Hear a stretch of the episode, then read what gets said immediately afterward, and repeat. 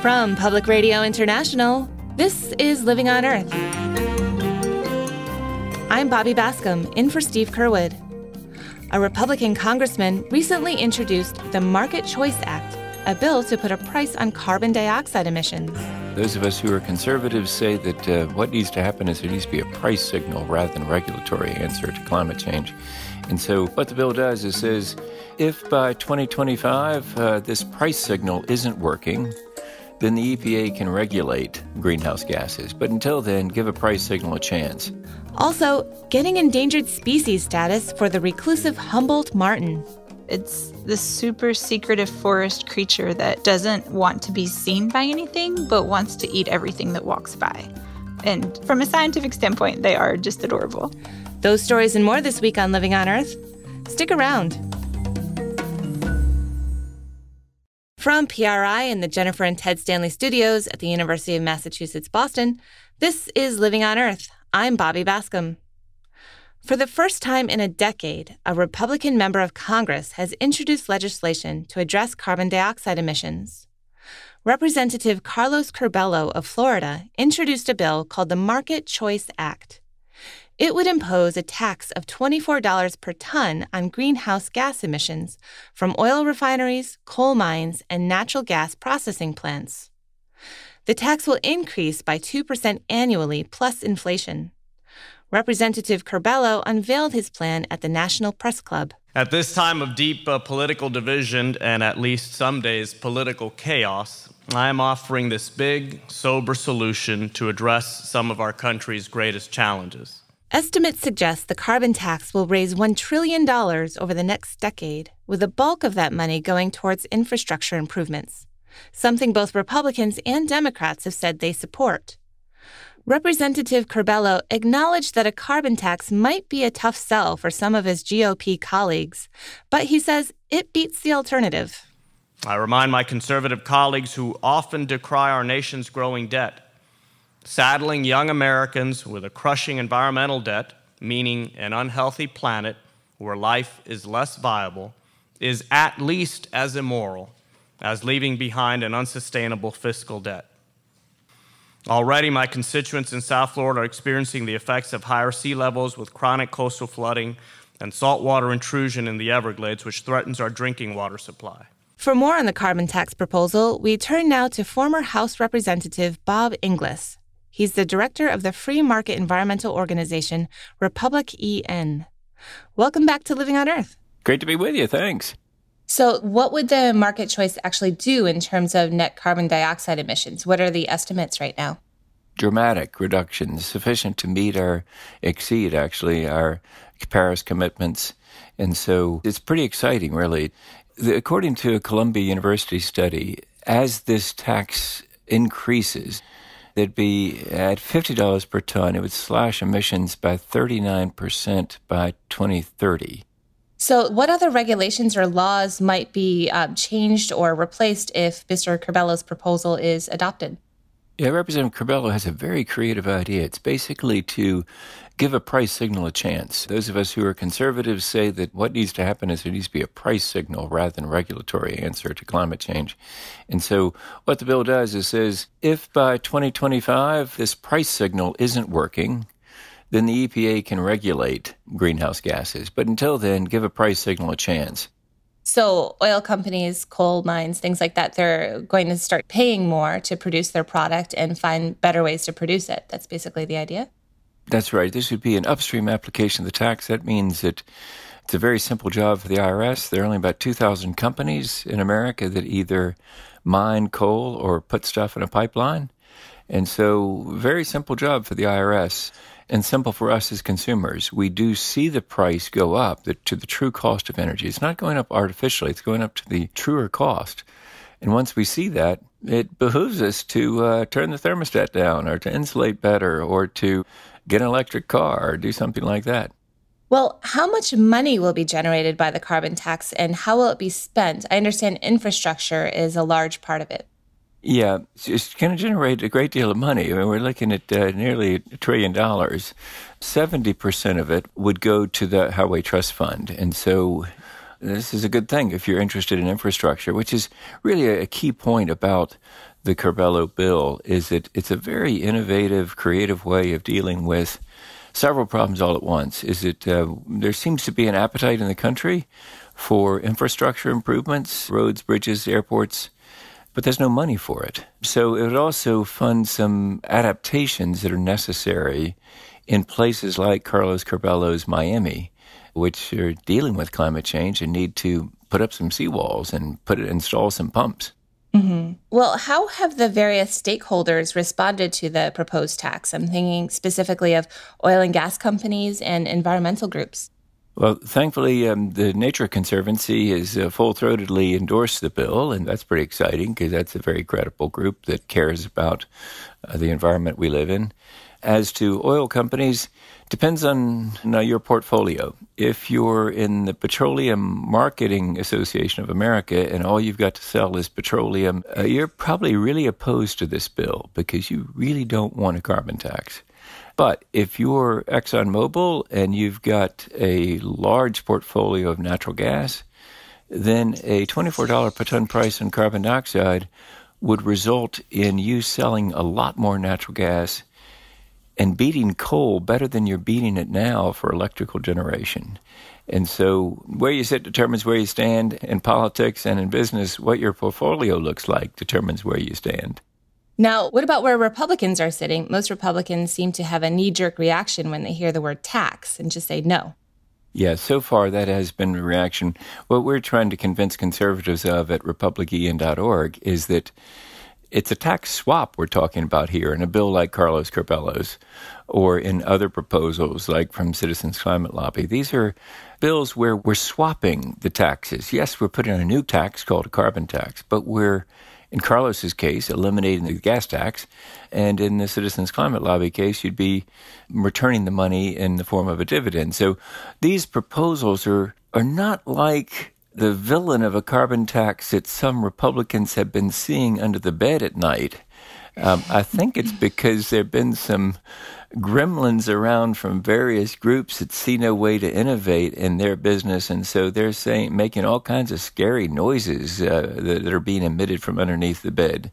But if we turn on the lights, what we'd see is a revenue neutral border adjustable carbon tax. That means revenue neutral means you cut taxes somewhere else, or you dividend the money back, or you eliminate the, the gas tax. And uh, border adjustable means you apply it to imports so that you get uh, China and the rest of the world in on the deal. Well, just a few days before Representative Curbelo unveiled his plan, um, 222 of his GOP colleagues voted in favor of a resolution that said any kind of tax on carbon would be detrimental to the United States economy. And only six Republicans voted against that resolution. So, what are the odds, do you think, that Representative Curbelo's proposal will get any Republican support? Yes, so the Scalise resolution is that uh, focus on the gremlins under the bed kind of situation. It was a, a resolution where Steve Scalise said, "Oh, there's this terrible, villainous carbon tax lurking out there that would increase the size of government, that would destroy American competitiveness." Well, Given that description, if I were still in Congress, I might have voted for it myself and then going on to explain that, uh, but here's the real carbon tax that people are talking about. It's a tax swap. So, six Republicans in the Climate Solutions Caucus chose to vote against the Scalise resolution, I think uh, to call it out as silly. So now they've got to explain to some constituents why it is that they wouldn't have tried to stop that villain of a carbon tax. But but that villain doesn't exist is what their explanation will be. The really the more complicated explanation, I think, is the Republicans who are members of the Climate Solutions Caucus who voted with Steve Scalise and who have yet to take action on climate change. It means that you've got to come forward with some solutions. If you don't like the carbon tax as Steve Scalise described it, and frankly, who would, then come forward with one that is acceptable. So, at the end of the day, here, what are the odds, do you think, that the Market Choice Act might actually get some traction and go anywhere in this highly partisan Congress that we have right now? It's still early. We're, uh, I wouldn't expect action in this Congress. I think it's going to take a while, but the great thing is that Carlos Curbelo a young, smart conservative, um, and if you're young and smart and conservative, you're for action on climate change. And if you're Carlos Curbelo and you represent Miami, which has a problem with sea level rise, has come forward with a, an idea. And so that's where the process starts. And I think we're, we're really more at the starting line than at the finish line, but we're very excited about the start. It's the first time in about a decade that a Republican has introduced a proposal to deal with climate change. And the last time a Republican introduced a proposal to deal with climate change was you about a decade ago. Well, yeah, let's not mention that. that, that, didn't go too well. But that was uh, in the midst of the Great Recession, though. Uh, probably not the best uh, time to be talking about a carbon tax, even if it is revenue neutral and border adjustable. But the economy is much better now. We've had more experience with climate change. The capacity of the eco right, as we call it, to help explain this to constituents uh, in groups like ours at republicen.org is far greater in 2018 than it was in 2009. And it's also true, I think, that uh, President Trump's intended withdrawal from Paris means that there's there's a discomfort, an, an unease about. You mean we're going to do nothing about climate change? Nothing at all. Mm. And that yeah. uh, that unease will actually help advance this conversation because people will be saying, "Wait a minute, now we want to do something about climate change, and maybe maybe a tax swap like Carlos Curbelo is proposing might just work. Bob Inglis is director of the free market environmental organization RepublicEn. Thank you so much for joining me. Great to be with you. Thanks.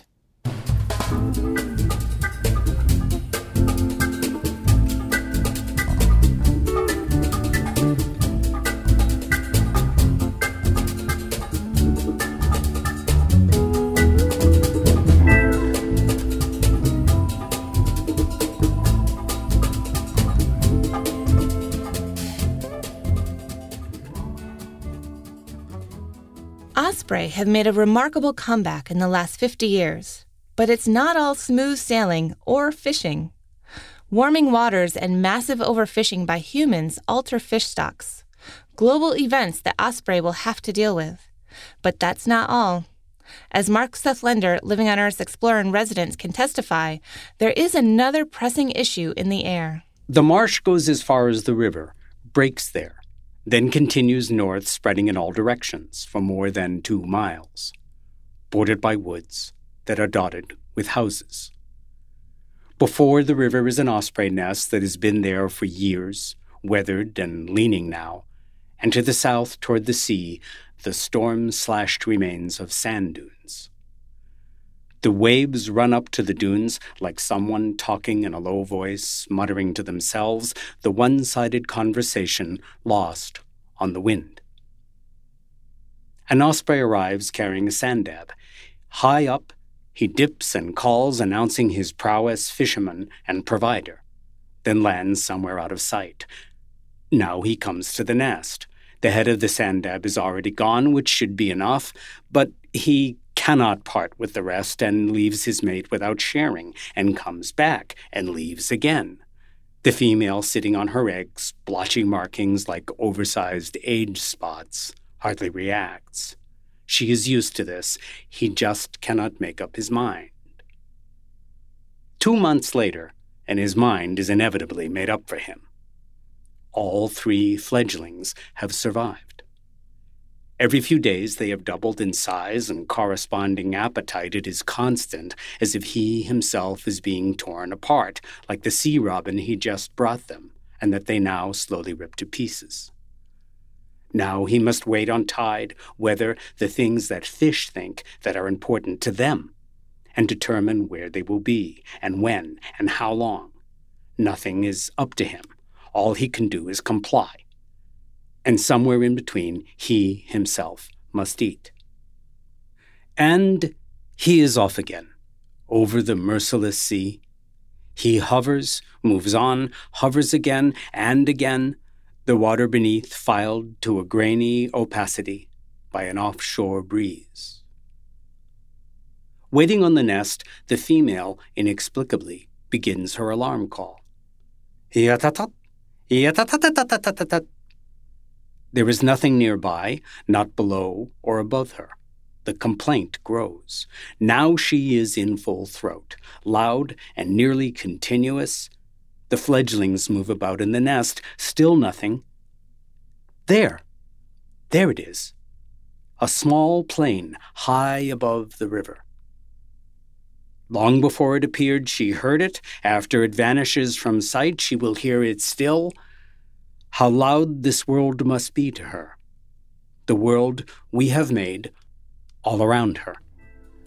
That's Mark Seth Lender, Living on Earth Explorer in residence.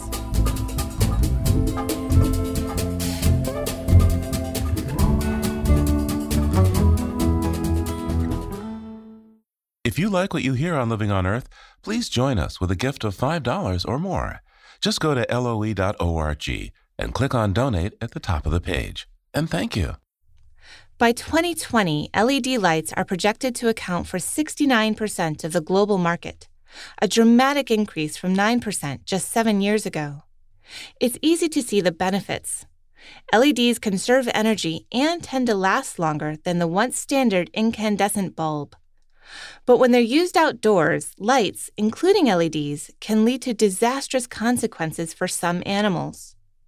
Travis Longcore is assistant professor of biological sciences at the University of Southern California. He spoke with Living on Earth's Steve Curwood. So, what made you interested in studying LEDs in the first place? Well, the reason LEDs are a major focus of this paper is that they're being used to replace existing outdoor lighting at a rapid pace. And that is changing the nature of the outdoor environment in a way that is not going to be stopped. So LEDs are coming, but we can perhaps guide some of the ways in which they're used and the choices that are made relative to wildlife because the color of light matters to wildlife. It also matters to people in the dark sky and circadian rhythms of, of life on Earth. So, Travis, which colors seem to be most harmful for animals and, and how did it affect their lives?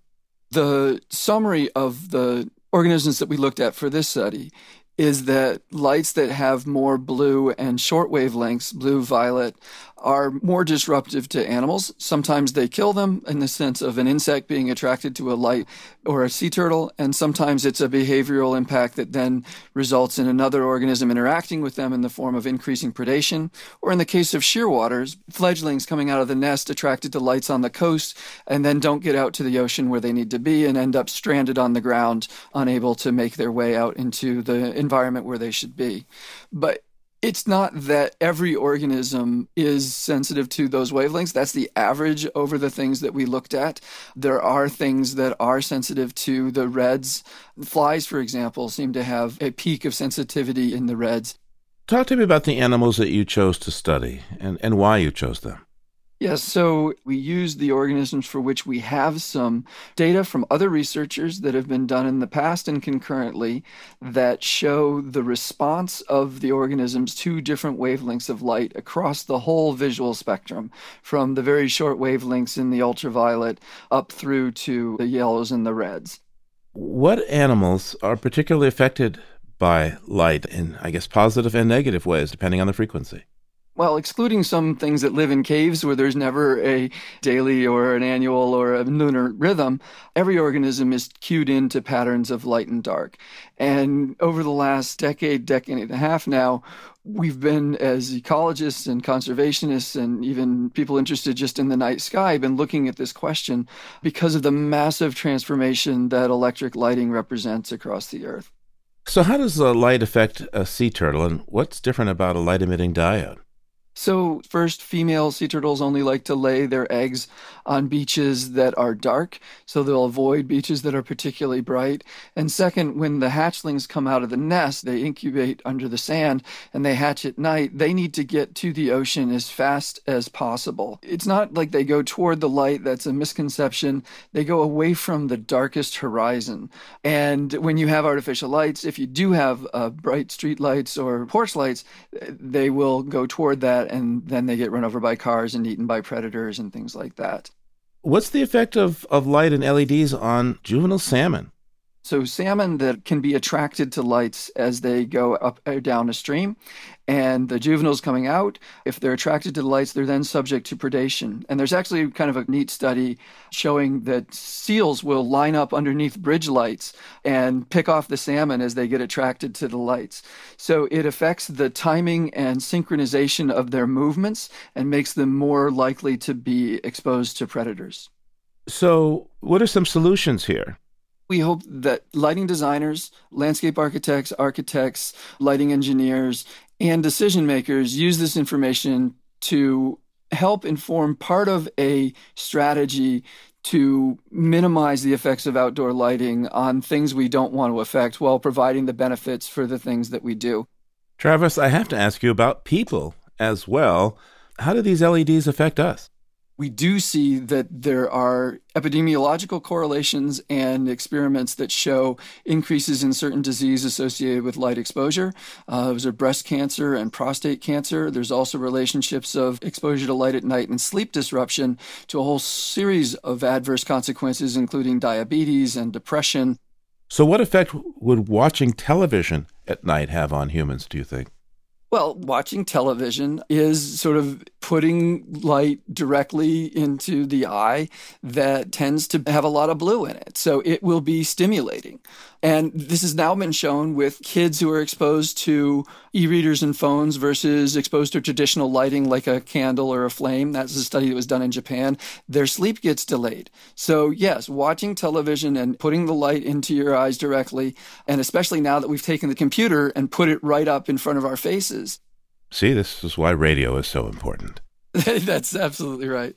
What's your advice for outside lights in this world of now ultra cheap lighting from LEDs?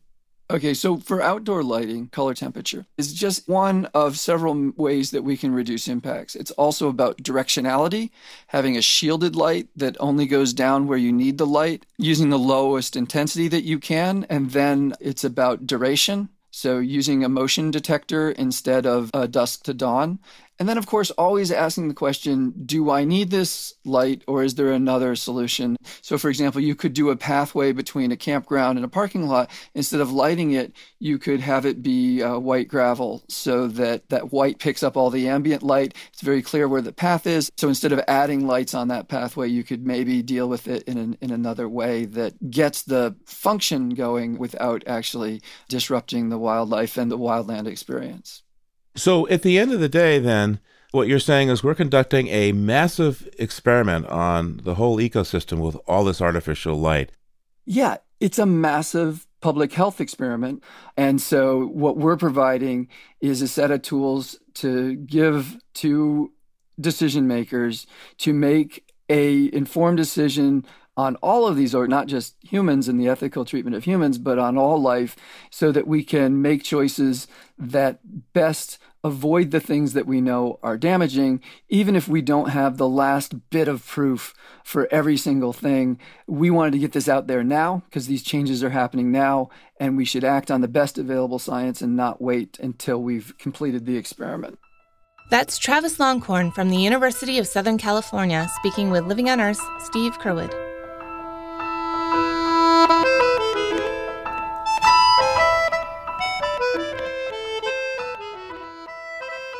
Humboldt martens are furry, three pound predators that live in the underbrush of the dripping wet coastal forests of California and Oregon. They're voracious eaters and almost always on the hunt for snacks a squirrel, a bird, or lighter fare like berries, eggs, and insects. But this little member of the weasel family is threatened by habitat loss old growth forest logging, and even the recent expansion of cannabis growing operations. There are just 400 Humboldt martens left in the world, and California's Department of Fish and Wildlife says they should be listed as endangered species. Tierra Curry from the Center for Biological Diversity says the martens deserve that protection. She spoke with Living on Earth's Jenni Doering. So, first, Tierra, how would you describe the Humboldt marten? well, it's like a little Tasmanian devil. It's a it's a kitten that thinks it's a honey badger. It's this super secretive forest creature that doesn't want to be seen by anything but wants to eat everything that walks by. And they're adorable. from a scientific standpoint, they are just adorable. Have you ever met one? No, and every summer my son and I go out to the Oregon coast and we crawl into the bush and like look around and hope to see one. And we've done this for four years now and we haven't seen one. But I'm hopeful that if we can get them protected and get their habitat improved, that he might get to see one someday. What's their behavior like? How would you describe that, Tierra? They're really stealthy and they don't want to cross open areas, which is why they became endangered. 95% of their old growth mature forest habitat has been lost. And that's how they got into this pickle where there's only 400 of them left in four separate populations. There's two populations in Oregon, two populations in California, and they can't get to each other because they don't want to cross open areas. If they venture out into clear cuts or across the road, they get hit by cars or they get munched by bobcats or coyotes or other animals that hang out in the clear cuts. So to save them, we've got to reconnect the four populations. Why are there so few of them left in the wild? I mean, some 400, you said. Um, what are their biggest threats? So, historically, the biggest threats were logging and overtrapping. Um, 95% of their old growth mature forest habitat has been lost. At the turn of the century, they were commonly trapped for their fur. California banned trapping of them in 1946 because they were already concerned about the decreasing numbers. Oregon still hasn't banned trapping of them. So, after 95% of the forest was logged, after they were overtrapped, then they were just left in these remnant populations. And now the remnant populations face new threats. On the central coast of Oregon, the whole population is west of Highway 101, like in the sand dune shore pine shrubby habitats. And they can't successfully cross the road to get to the more mature forest across the road. So they're threatened by population isolation. And then in Northern California and Southern Oregon, those populations are more threatened by wildfire and by the cultivation of illegal marijuana on public lands. So these big illegal marijuana farms put out rodenticides to protect their crops, and then wild animals eat the rodenticides. So now those are a threat to martens, fishers, foxes, owls. Lots of wildlife are getting poisoned by them. So um, there needs to be a stepped up presence to go get those operations off of federal lands. There needs to be more funding and just more people on the ground to protect the, our public lands from these illegal operations. You know, going up to Northern California and Southern Oregon, you just you feel surrounded by trees. It's, yeah. It, there's a lot of trees. Why aren't those trees enough? Um, because the specific habitat features that Humboldt martens need only come in mature forest, forest that's around 80 years old. They need dense shrub understory that's packed with salal and huckleberries and things for them to hide in and eat. And then as trees age, they get scars and they develop these features and like funny branches and they get holes in them and lots of places. Like if you were a kid playing hide and seek, that's like the Humboldt Marten. It's got to find a hole or a big knot on a tree or a bush to hide under. So if they're so secretive, Tierra, how do we know how many might be out there? So, researchers crawl on their bellies wearing heavy backpacks with cameras and track plate stations and chicken legs and strawberry jam.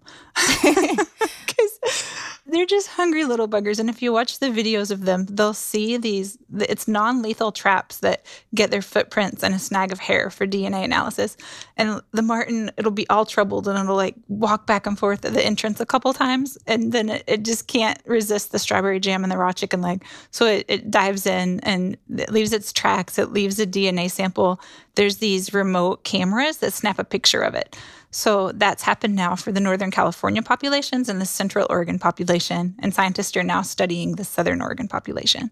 It's so rare that scientists thought it was extinct until a camera studying other things got a picture of one in the redwoods in 1996.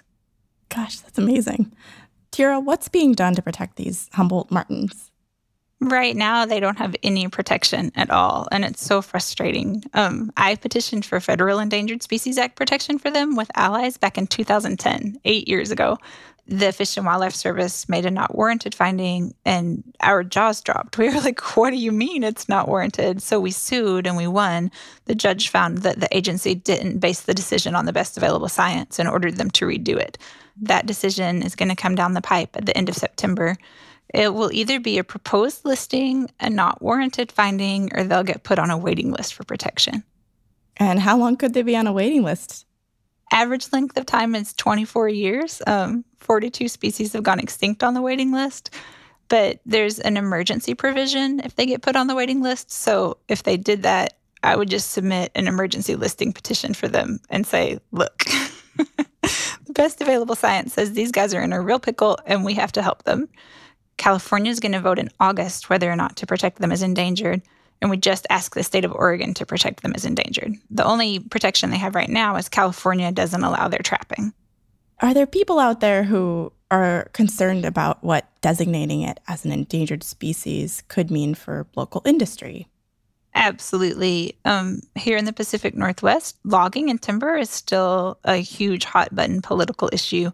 Anytime you say old growth species, a lot of people kind of freak out and are like, oh no, not another old growth listing. and so I think the Fish and Wildlife Service is reticent to protect anything else that is associated with old growth forest because of all the controversy around the northern spotted owl. And I think the agency is just shy. And I think that that's why the marten got a negative finding. They shied away from the political controversy. But the thing about the marten is there's so few of them left in Oregon, they're only found on federal land now because all the private and state land has been logged. And at this point, it is kind of an emergency situation to get them protected, get the population stabilized, and then look at reconnecting habitat corridors. What kind of response from the general public have you seen in terms of trying to save the Humboldt marten or give it an endangered species status? I'm getting emails from people all around the country who want to know what they can do to help the Humboldt marten. which is pretty touching. what do they say? Why do they care? I think people care because it's so little and so cute, and also because they've never heard of it. And it captures the imagination that there's this secretive animal living in wild forests that we've still never heard of. And it's like a fairy tale character of the deep forest that represents the wild. And people are passionate about the wild and about wild animals and saving them and to hear of one in our own country that they've never heard of before is kind of like watching the Discovery Channel or something and finding out something cool. You know, I, I almost suspect that some of those people would, if they could, they'd love to have a Humboldt marten as a pet. I would love to have a Humboldt marten as a pet, but I don't know that I could afford to feed it. Because they eat so much. They're always hunting. I think you'd have to have a whole pantry of strawberry jam and chicken legs. Living on Earth's Jenni Doering speaking with Tierra Curry from the Center for Biological Diversity. Up next, using genetics to keep track of the highly endangered rhino. But first, this note on emerging science from Don Lyman. The northern white rhinoceros is teetering on the verge of extinction. The last male died in March, and only two females remain both in captivity in Kenya. But there are 20,000 southern white rhinos, a closely related subspecies of the northern white rhino. And for the first time, scientists have injected preserved sperm from a northern white rhino into the eggs of female southern white rhinos to create rhinoceros embryos in a lab. Researchers from the Safari Park Dvůr Králové in the Czech Republic incubated embryos until the cells began to differentiate, which is the stage at which they could be implanted into a surrogate mother rhino. The researchers hope to eventually implant similar embryos into female southern white rhinos. The researchers say even though any baby rhinos born using this technique would be a cross between northern and southern subspecies, it would be a way to preserve northern white rhino genes. Those genes could at some point allow scientists to recreate pure northern white rhinos through selective breeding. It's an expensive process, and critics say that money could be better spent on conservation for endangered rhinos left in the wild. Selective breeding for the northern white rhino would take several generations of rhinos and many decades. However, the scientists are also planning to harvest eggs from the two remaining female northern white rhinos and fertilize those eggs with preserved northern white rhino sperm, a process which could produce a purebred northern white rhino calf within the next three years. That's this week's Note on Emerging Science. I'm Don Lyman. Support for Living on Earth comes from the Gordon and Betty Moore Foundation and from a friend of Sailors for the Sea, working with boaters to restore ocean health. African rhinos are some of the most threatened animals on the planet. A rhinoceros is killed every day or so as poachers go after their horns, which are more valuable than gold or platinum on the black market. But I found some hope for rhinos after visiting with researchers in South Africa. Brittle yellow grass gently blows in the wind at the Black Rhino Game Reserve near Pilanesberg National Park in South Africa. Matthew Soki is a field guide here Driving a safari truck, he scans the familiar landscape and points towards a nearby fence. We've had two rhinos poached on our concession this year. They're both right behind us over here where both rhinos, the poachings took, took place. The one was successful, they did get the horn, and the other one we kind of distracted them a bit early, so they weren't successful in getting the horn, but unfortunately killing the rhino. Stories like that are extremely common here, so common that South African law requires that a tissue sample must be collected any time a rhino is moved from one park to another or receives medical care. The sample is used to create a DNA profile for each animal that can be recorded, and in case the animal is ever poached, can be matched to confiscated rhino horn. What I'm going to be doing is I'm going to be opening a routine kit from a live rhinoceros that has been collected in the field. Amy Clark is a laboratory technician at the Veterinary Genetics Lab at the University of Pretoria. She opens a plastic bag to examine small tubes holding rhino skin, hair, and blood. She pulls out a piece of paper with information about this specific rhino. We know from this particular animal that it is from a male white rhino. It is from the Limpopo province in South Africa, and this was from a live rhino.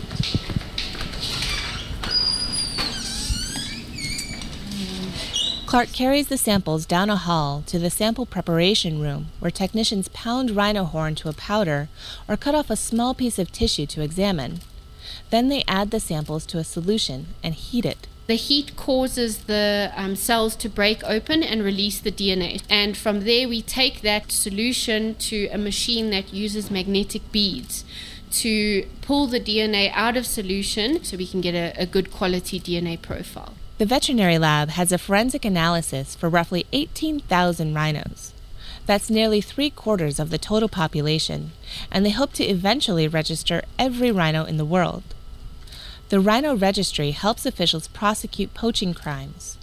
Dr. Cindy Harper is the director of the lab. She says criminals in possession of illegal material like rhino horn might get a slap on the wrist, but when they're linked back to a dead rhino, a crime scene, they'll get a much harsher punishment. We're looking at cases where poachers get 29 years and more because they're actually involved with an illegal hunt and not just possession of rhino horn. The sentence for poaching can vary greatly depending on the country where the poacher was caught. Rhino poaching is a well organized, highly profitable crime run by a heavily armed international syndicate.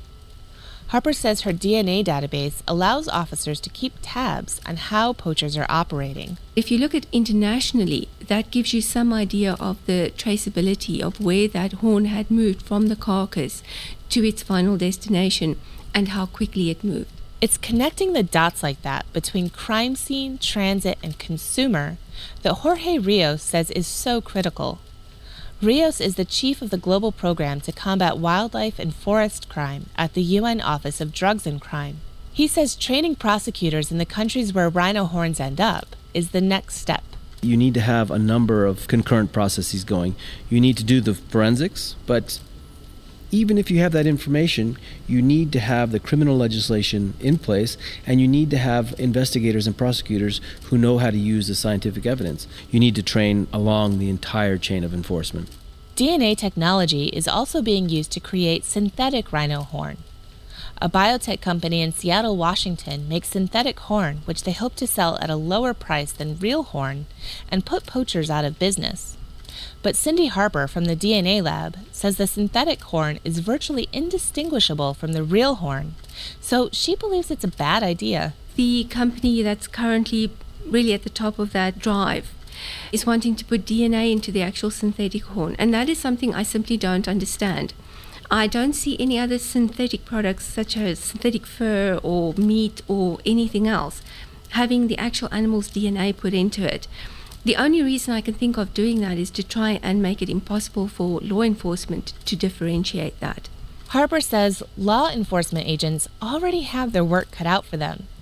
She estimates that just 1% of seized rhino horn samples actually come back to her lab to get matched up on the database. That is the next step in the process, making sure that we get these seized samples back and to be able to look at the whole movement of these horns globally. The criminals are organized. We need to make sure that everybody else who's fighting those criminals are equally organized. Cindy Harper says what drives her is the race against time to save Africa's rhinos.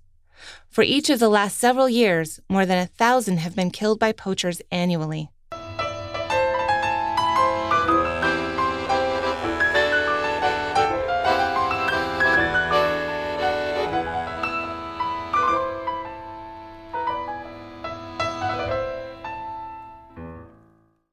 When it comes to feeding newborn babies, the science is settled.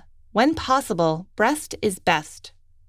Breast milk has a myriad of health benefits that formula simply can't rival. That became clear in the 1970s when Nestle began to aggressively market formula in developing countries and ran ads implying it was just as good as breast milk. Breast milk provides nursing babies with antibodies to protect from some infectious diseases like malaria. Denied that protection, as many as 1.5 million formula fed babies died across the developing world. Alarm about Nestle's advertising ultimately led to the International Code of Marketing Breast Milk Substitutes in 1981. A resolution to strengthen the code was expected to easily pass at a recent meeting of the World Health Assembly.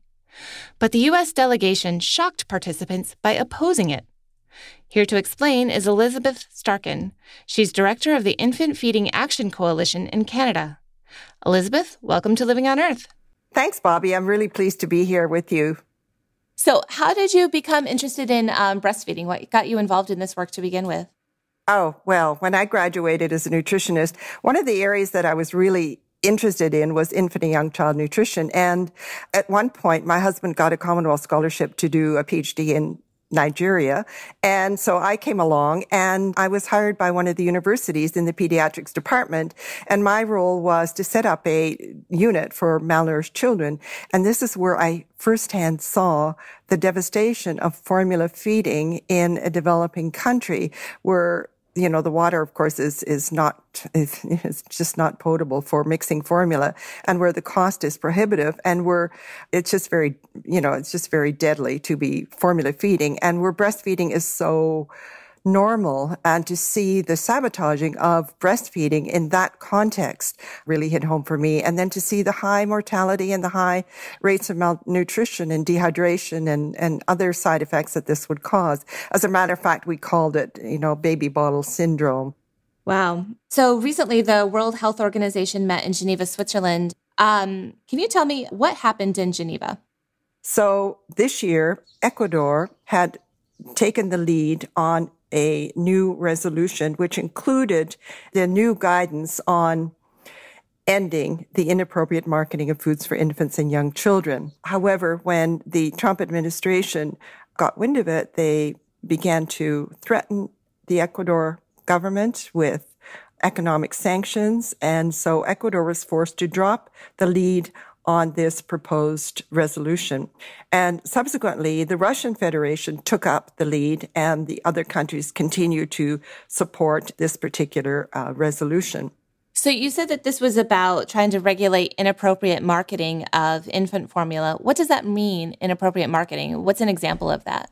Yes. For example, um, there's a lot of nutrition and health claims that are put in advertising, that are put on labels to suggest that a certain ingredient that is put in the infant formula, such as DHA or ARA, will create better eyesight or create better brain development or better neurological development.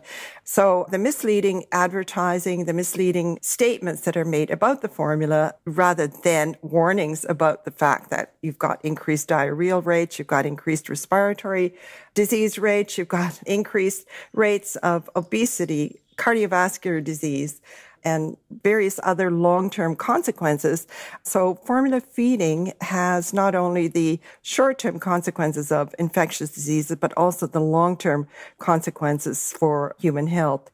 So, what do you think was the U.S. motivation for trying to water down the language promoting breast milk at the World Health Organization meeting? Yes, well, we really have to see the marketing of breast milk substitutes as being in direct competition with mother's milk. The more formula you get into a baby's stomach, the bigger your profits. And uh, if we look at the overall market of infant formula and baby foods, it's a $70 billion market annually. So the profits are huge. It's a huge incentive for these countries to see a weakened resolution.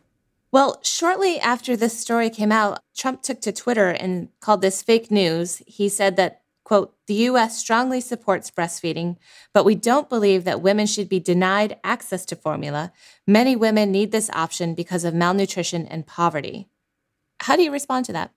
Well, first of all, access is not a problem. The products will be available in pharmacies, in supermarkets, in shops globally. So the International Code of Marketing of Breast Milk Substitutes does not restrict access. It restricts the marketing, the promotion of the products. And of course, if you are living in poverty and you're suffering from malnutrition, it's an incredibly costly way to feed your infants. If the mother is malnourished, you want to support the mother nutritionally so that she can feed her baby.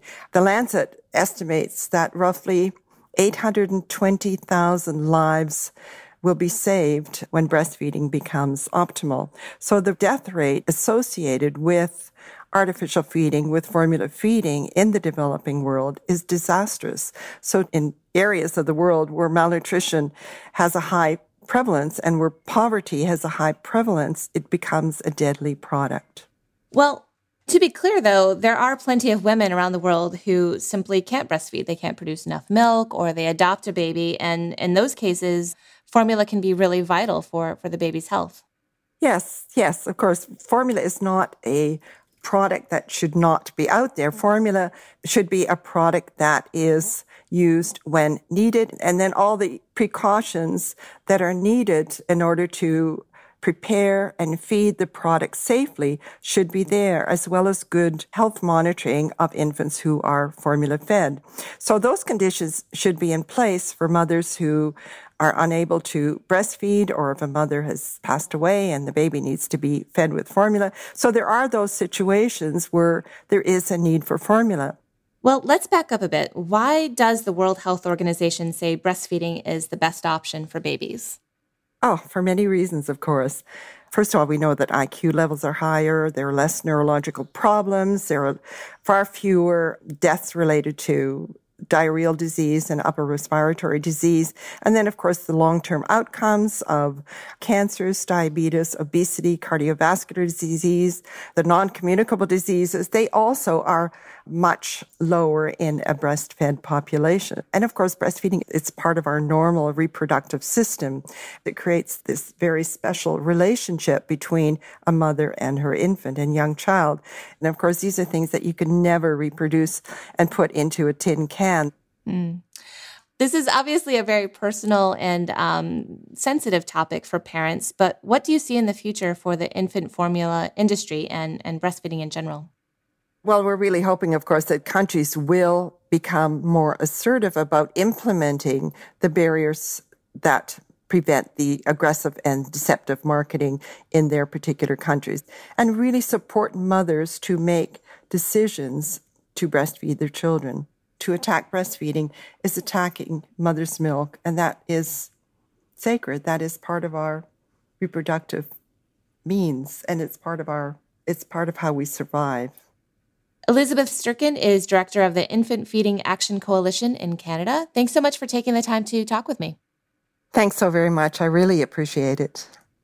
A statement from Nestle says in part, we strive continuously to improve our practices, and we have revised and reinforced our policy on breast milk substitutes a number of times.